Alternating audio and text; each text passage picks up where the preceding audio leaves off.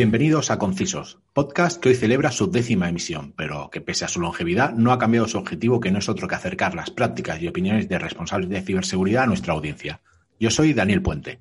Y yo soy Antonio Fernández. Y hoy nos acompaña Xavi Vila, CISO de Validated ID. Hola Xavi, cuéntanos un poco quién eres, qué haces y cómo has llegado hasta donde estás. Hola. Gracias antes de nada de invitarme, de estar aquí. ¿Quién soy? Pues soy un barcelonés que estudió telecos, telemática, técnica, y que básicamente empecé pues antes del efecto 2000 trabajando en un ISP, configurando DNS, SMTPs, configurando web y demás. Y el jefe me pasó un par de libros. Un libro, Takedown, del Tsutomu Shimomura, La caza de Kevin Mitnick, y otro libro es El huevo del cuco, de Clifford Stoll, que este aún lo voy buscando son libros que me entusiasmaron y dije, quiero hacer esto. Acabé de salir de la carrera y los descubrí. A partir de ahí, pues por cosas de la vida, efecto 2000, todo eso, vas cambiando, pasas a programador, métodos de sistemas, pero siempre buscando todo el tema de seguridad. Hasta que más o menos el 2008 conseguí entrar en una empresa de preventa y a partir con seguridad y a partir de ahí pues la parte más pasé parte más técnica estando comprando antivirus cortafuegos, luego fui cambiando a consultoras, fui cambiando de empresa, consultoras a hacer servicios, oficinas de seguridad, mm, proyectos, planes de de seguridad, planes de continuidad, fui saltando de consultoras, proyectos y todo eso, hasta que acabé cliente final o entidad financiera como especialista en seguridad de la información. Y desde hace poco más de un año, pues el CEO de Byte después de hacer una ronda de financiación y para internacionalizarse y ver que le faltaba temas de seguridad, me dijo, conozco a uno y me llamó. Y a partir de aquí es donde caí en Validate ID como responsable de seguridad, CISO, director de seguridad, depende de qué papel dice una cosa y dice otra, en Validate ID, llevando toda la parte de seguridad, montándola. Y aquí estamos. Pues sí, y aquí estáis dos que yo creo que sois de los que más tenéis coleccionismo de certificaciones, al menos de los dos que yo más conozco, o sea, que, conozco más cercanos. ¿Cuánto crees que aportan al sector estas certificaciones? ¿Son unas de guía imprescindible para trabajar como CISO? A ver, para trabajar como CISO, más que las certificaciones, la cantidad es la calidad.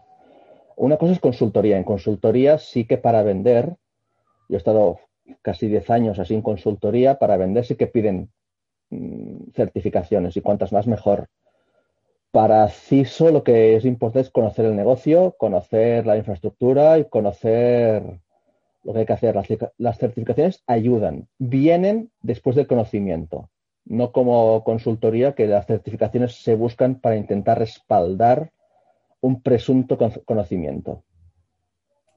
Como decías antes, has pasado por varias consultoras, así a de pronto creo que Unitronics, Altran, S21, pero tus dos últimas experiencias han sido en cliente final, tanto en la Casa de Ingenieros como en Validated ID, tu actual compañía. ¿Crees que es la evolución lógica la de empezar en consultora y morir, entre comillas, lo de morir en cliente final? A ver, es lo más normal, lo veo que es lo más, normal, porque en una consultora estás mm, luchando en el frente, lo que se dice, te encuentras de todo mm, y aprendes a marchas forzadas. Pero luego cuando quieres asentar más la cabeza, cuando quieres familia, cuando quieres otras cosas, pues sueles buscar algo más no tranquilo, porque en el mundo de la seguridad tranquilo nunca puede serlo, pero sí que tengas más controladas ciertas situaciones por eso es, yo lo veo más una evolución normal y la cliente final o montarte tu negocio para, para ser tu jefe y montártelo a, tu ritmo. Pues vienes del mundo empresarial dando consultora como ahora el cliente final, pero también estuviste explorando el mundo académico, al menos como alumno. ¿Crees que el mundo académico está desconectado de la realidad empresarial o todo lo contrario? A ver, el mundo académico de ciberseguridad. ese. Ese. Más que desconectado, se centra sobre todo en la parte teórica. Como lo sabemos, la parte académica es la parte teórica. Y todos sabemos que un plan, por ejemplo, plan de continuidad, eso en el papel es muy bonito, sus RTO, sus RPO, su demás es muy bonito, pero en momento de la realidad, eh, ese papel no tira. Tú puedes hacer un plan de continuidad de 300 páginas, pero en momento de crisis no hay quien lo lea. Son cosas así, o sea, mm, puede ser útil para empezar. El mundo académico es útil para empezar, para pillar la visibilidad de lo que es, pero luego has de batallar, has de pisar fango si hay un tema que realmente apasiona a Antonio y que cada vez que hablas con él pues saca a relucir y vamos, que notas que lo disfruta, es el tema de blockchain. Tú tienes un máster sobre esta tecnología. ¿Podrías explicarnos cosas que aumentaran la fascinación de Antonio? El máster aún no lo he terminado, estoy en ello. Que aumentara la fascinación. A ver, que no sé cuál es su fascinación, si esas son las criptomonedas, si son la gestión, el control de activos, la evolución, por ejemplo, de las todo en general, o sea, no hace ascos a nada en el mundo de blockchain. En el mundo en general, pero en blockchain menos. A ver, hay muchas cosas interesantes. Para eso está el máster, que es de año largo, pero claro, mm, es tan amplio la identidad digital que, a ver, en Valente tocamos mucho la identidad digital soberana, eh, que es más, que aquí hay un gran conflicto, que es soberana no de, de independencia, se suena porque la propiedad de la identidad es de la persona. No es un tercero, un gobierno, una, una web tipo Twitter, Facebook y demás que te dice quién eres, sino eres tú quien mantiene esa identidad. Eso es una parte que me fascina y que tocamos mucho en Validated. No sé si la ha explorado mucho, pero bueno, si no ya, ya quedaremos con una cervecita y hablamos. Sí, lo de la cervecita han convencido. Igual un poquito más que el blockchain, ¿sabes? Aunque bueno, es un tema súper disruptivo pero bueno, nos emplazamos en esa cerveza. ¿No te ha pasado que a veces crees que la gente se deja llevar igual por las últimas tendencias? No digo que sea blockchain. y pierden un poco de vista los básicos de la ciberseguridad. Uf, continuamente. O sea, continuamente el buscar, meter máquinas, meter cosas nuevas, meter tal, y dices, oye, pero antes de meter esa máquina nueva que te hace 50.000 cosas, ordénate de dentro, ordénate la red, ordénate las cosas. Pero claro, el comercial sabe vender bien, mm, hace ciertas ofertas y luego te llega, pues oye, has de montar esto. Pues es que a lo mejor no hace falta, o sea, o esto te genera demasiado ruido. O sea, los gráficos, los logs que te sacan, lo que sea, hay demasiado ruido. O sea, antes, antes ordena tu casa, antes de meter una puerta demasiado fuerte o otra cosa así. Durante un tiempo has ejercido de DPO. Danos tu opinión de esta figura. ¿Crees que ya se puede considerar una figura sentada y respetada en las organizaciones? Si no lo es, hay un problema de esa organización. ¿Vale? Como DPO, hice todo el trabajo de implantación, con lo cual conocer la organización por dentro. A ver, es que básicamente si el DPO no se le valora, por tanto, marca las reglas de ciertas cosas como se deben hacer. al mínimo error, la gente salta. El problema del DPO es que la, ley ya tiene mucha publicidad, con lo cual mucha gente ha anunciado sobre sus derechos, qué derechos tienes. Y la gente al ver eso, pues se aprovecha. Yo como DPO recibí pues gente intentando negociar, no denunciar a la agencia. Dices, no, no, yo he hecho la denuncia, aquí tienes el tema. Ah, y cosas así. O sea, la gente intentaba aprovecharse con un presunto conocimiento. Si lo tienes bien montado, no pasa nada. Si el DPO tiene su estructura, tiene su posición bien asentada, no pasa nada. Como no la tenga, la empresa sufrirá. Sí, es cierto que la figura del DPO está un poco establecida, aunque en algunos sitios, como bien comentas, no se la respeta tanto. Pero bueno, eso es un poco problema de ese sitio. Pero tanto DPO como compliance, en mi mente al menos, yo veo que vienen mucho del derecho, ¿no? Con sus impolutos trajes ¿Tú crees que en el mundo de los responsables de ciberseguridad la etiqueta va a acabar siendo impuesta como, como esta gente del compliance con corbatita o, tendremos como más libertad? Hombre, espero que tengamos más libertad de nada de corbatita, ni maletín, ni americana, ni nada de esto. Básicamente, a ver, DPO viene básicamente de sí, tema legal y demás. Yo era un poco una excepción pero básicamente porque tenía gente de legal a mi lado que me iba chivando cosillas. Pero es eso, ciberseguridad, la parte de seguridad es más de trasteo, aunque hay que, conocer leyes, pero la gran mayoría es en coordinación, organización, por eso, y, requiere, considero, bastante conocimiento técnico por todo lo que hay. Mm, con lo que dudo que haya bastante tema de corbatas americanas y cosas así por el medio. Y espero. Yo también lo espero. Y otra cosa, para mantener la salud mental del día a día de los CISOs, ¿crees que es necesario tener algún hobby en donde soltar el estrés? Por ejemplo, el líder de Turkmenistán se pone a hacer rallies al lado de la puerta del infierno, que eso te deja tranquilo seguro. ¿Tú crees que es recomendable hacer algo así? No, necesario. Necesario para sobrevivir. Y es buscar cosas que desconecten, que te puedas olvidar del teléfono, que no te localicen bien sea estar buceando 20, 30 metros bajo el agua, que ahí no hay quien te localice, no hay quien te llame, bien sea trepando, o sea, por, andando por las montañas, de forma que si te llaman estés a dos horas, tres horas del sitio más cercano, o bien sea que creo que sé por dónde vas, mm, pegándote de hostias con gente, hablando así de forma dura. Por, ejemplo, sí, sí. Bueno, dejemos de lado las peleas de bar y Xavi, ahora formas parte de Validated ID, empresa especializada tanto en firma digital como en identidad digital. Dinos qué tal está el panorama en cuanto a esos dos grandes campos. A ver, la firma digital, pues con todo el tema de pandemia, se ha disparado, porque ya no es, pásate por el despacho a firmar el contrato finiquito, el tal, sino, no, te lo envío por mail, ya lo firmas. Eso se ha disparado. El tema de identidad digital, con todo lo que está sonando del famoso pasaporte vírico mm, y todos esos controles es un tema que Europa ha potenciado mucho también. Eh, hay 50.000 proyectos, en los cuales estamos participando en algunos. Eh, son dos temas, dos líneas de negocio validated que se han disparado muchísimo. Y es una cosa que se oirá hablar si no se está yendo a hablar ya. En la última Black Hat, eh, virtual por supuesto, hubo una charla especialmente dedicada al voto electrónico, validaciones necesarias, identidad digital. En la charla comentaban cómo dispuestas están esas firmas e identidades al hardware que utilizas. ¿Crees que estamos lejos aún de poder votar electrónicamente? O sea, ¿qué impedimentos tiene a día de hoy? A ver, hay impedimentos.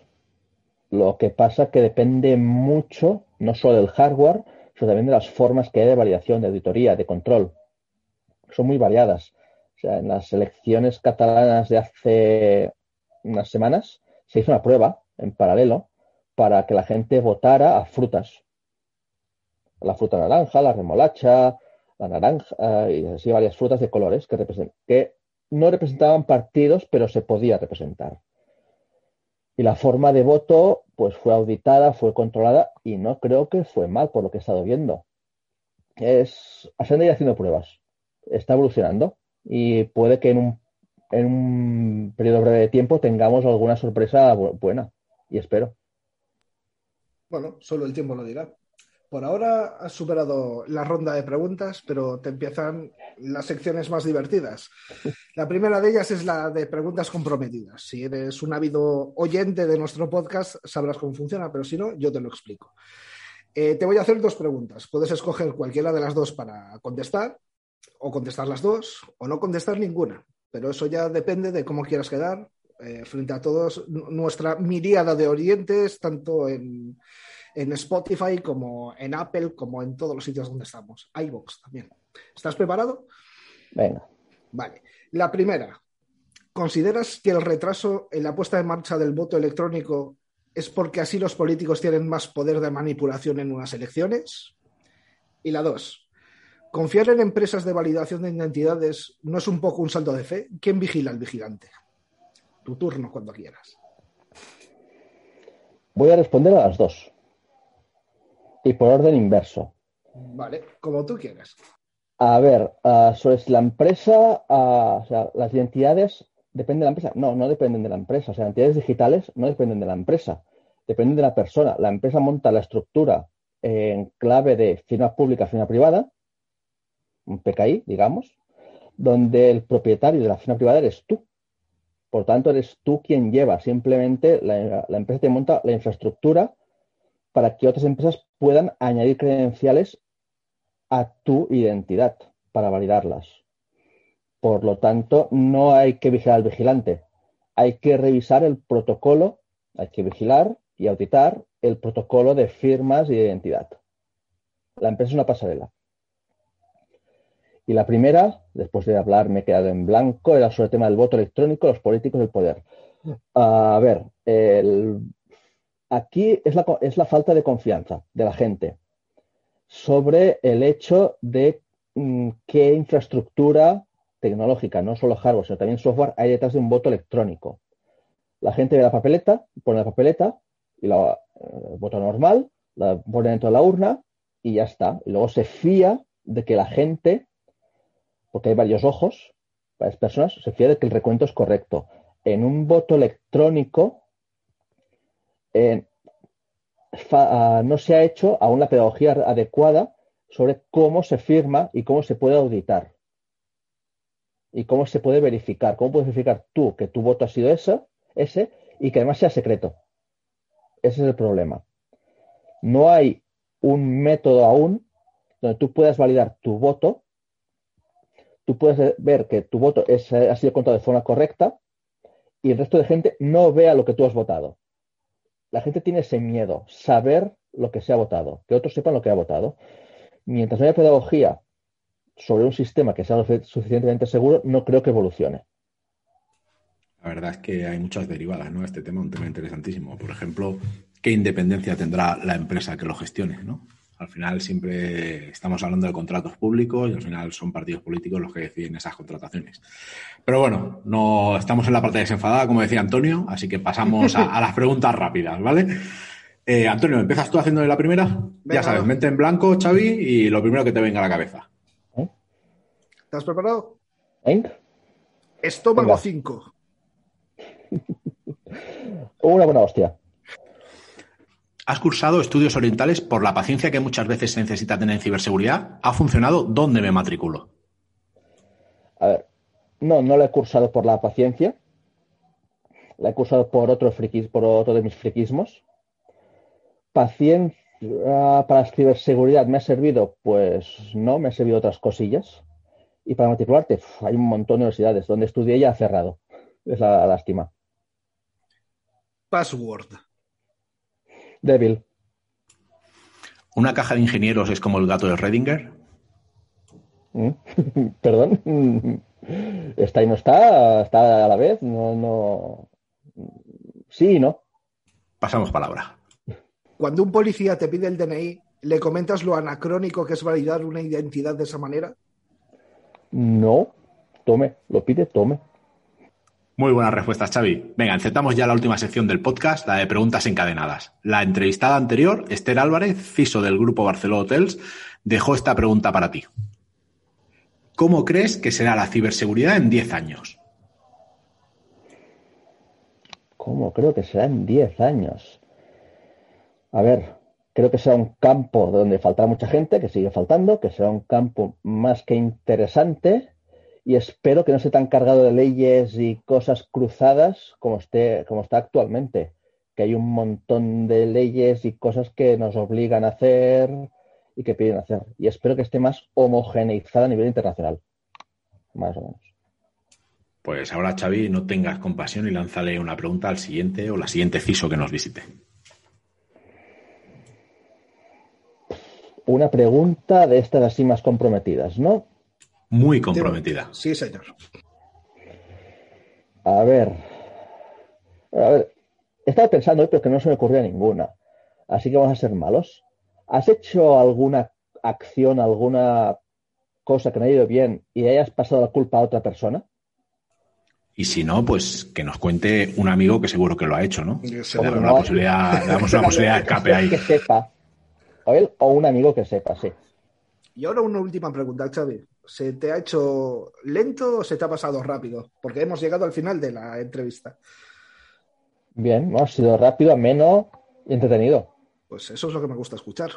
te vamos a dar las gracias por venir aquí. Ha sido un placer contar contigo y te voy a pedir que nos acompañes en el saludo desincronizado que hacemos siempre al final. ¿Vale? A la de tres nos despedimos. Una, dos, tres. Adiós. Adiós.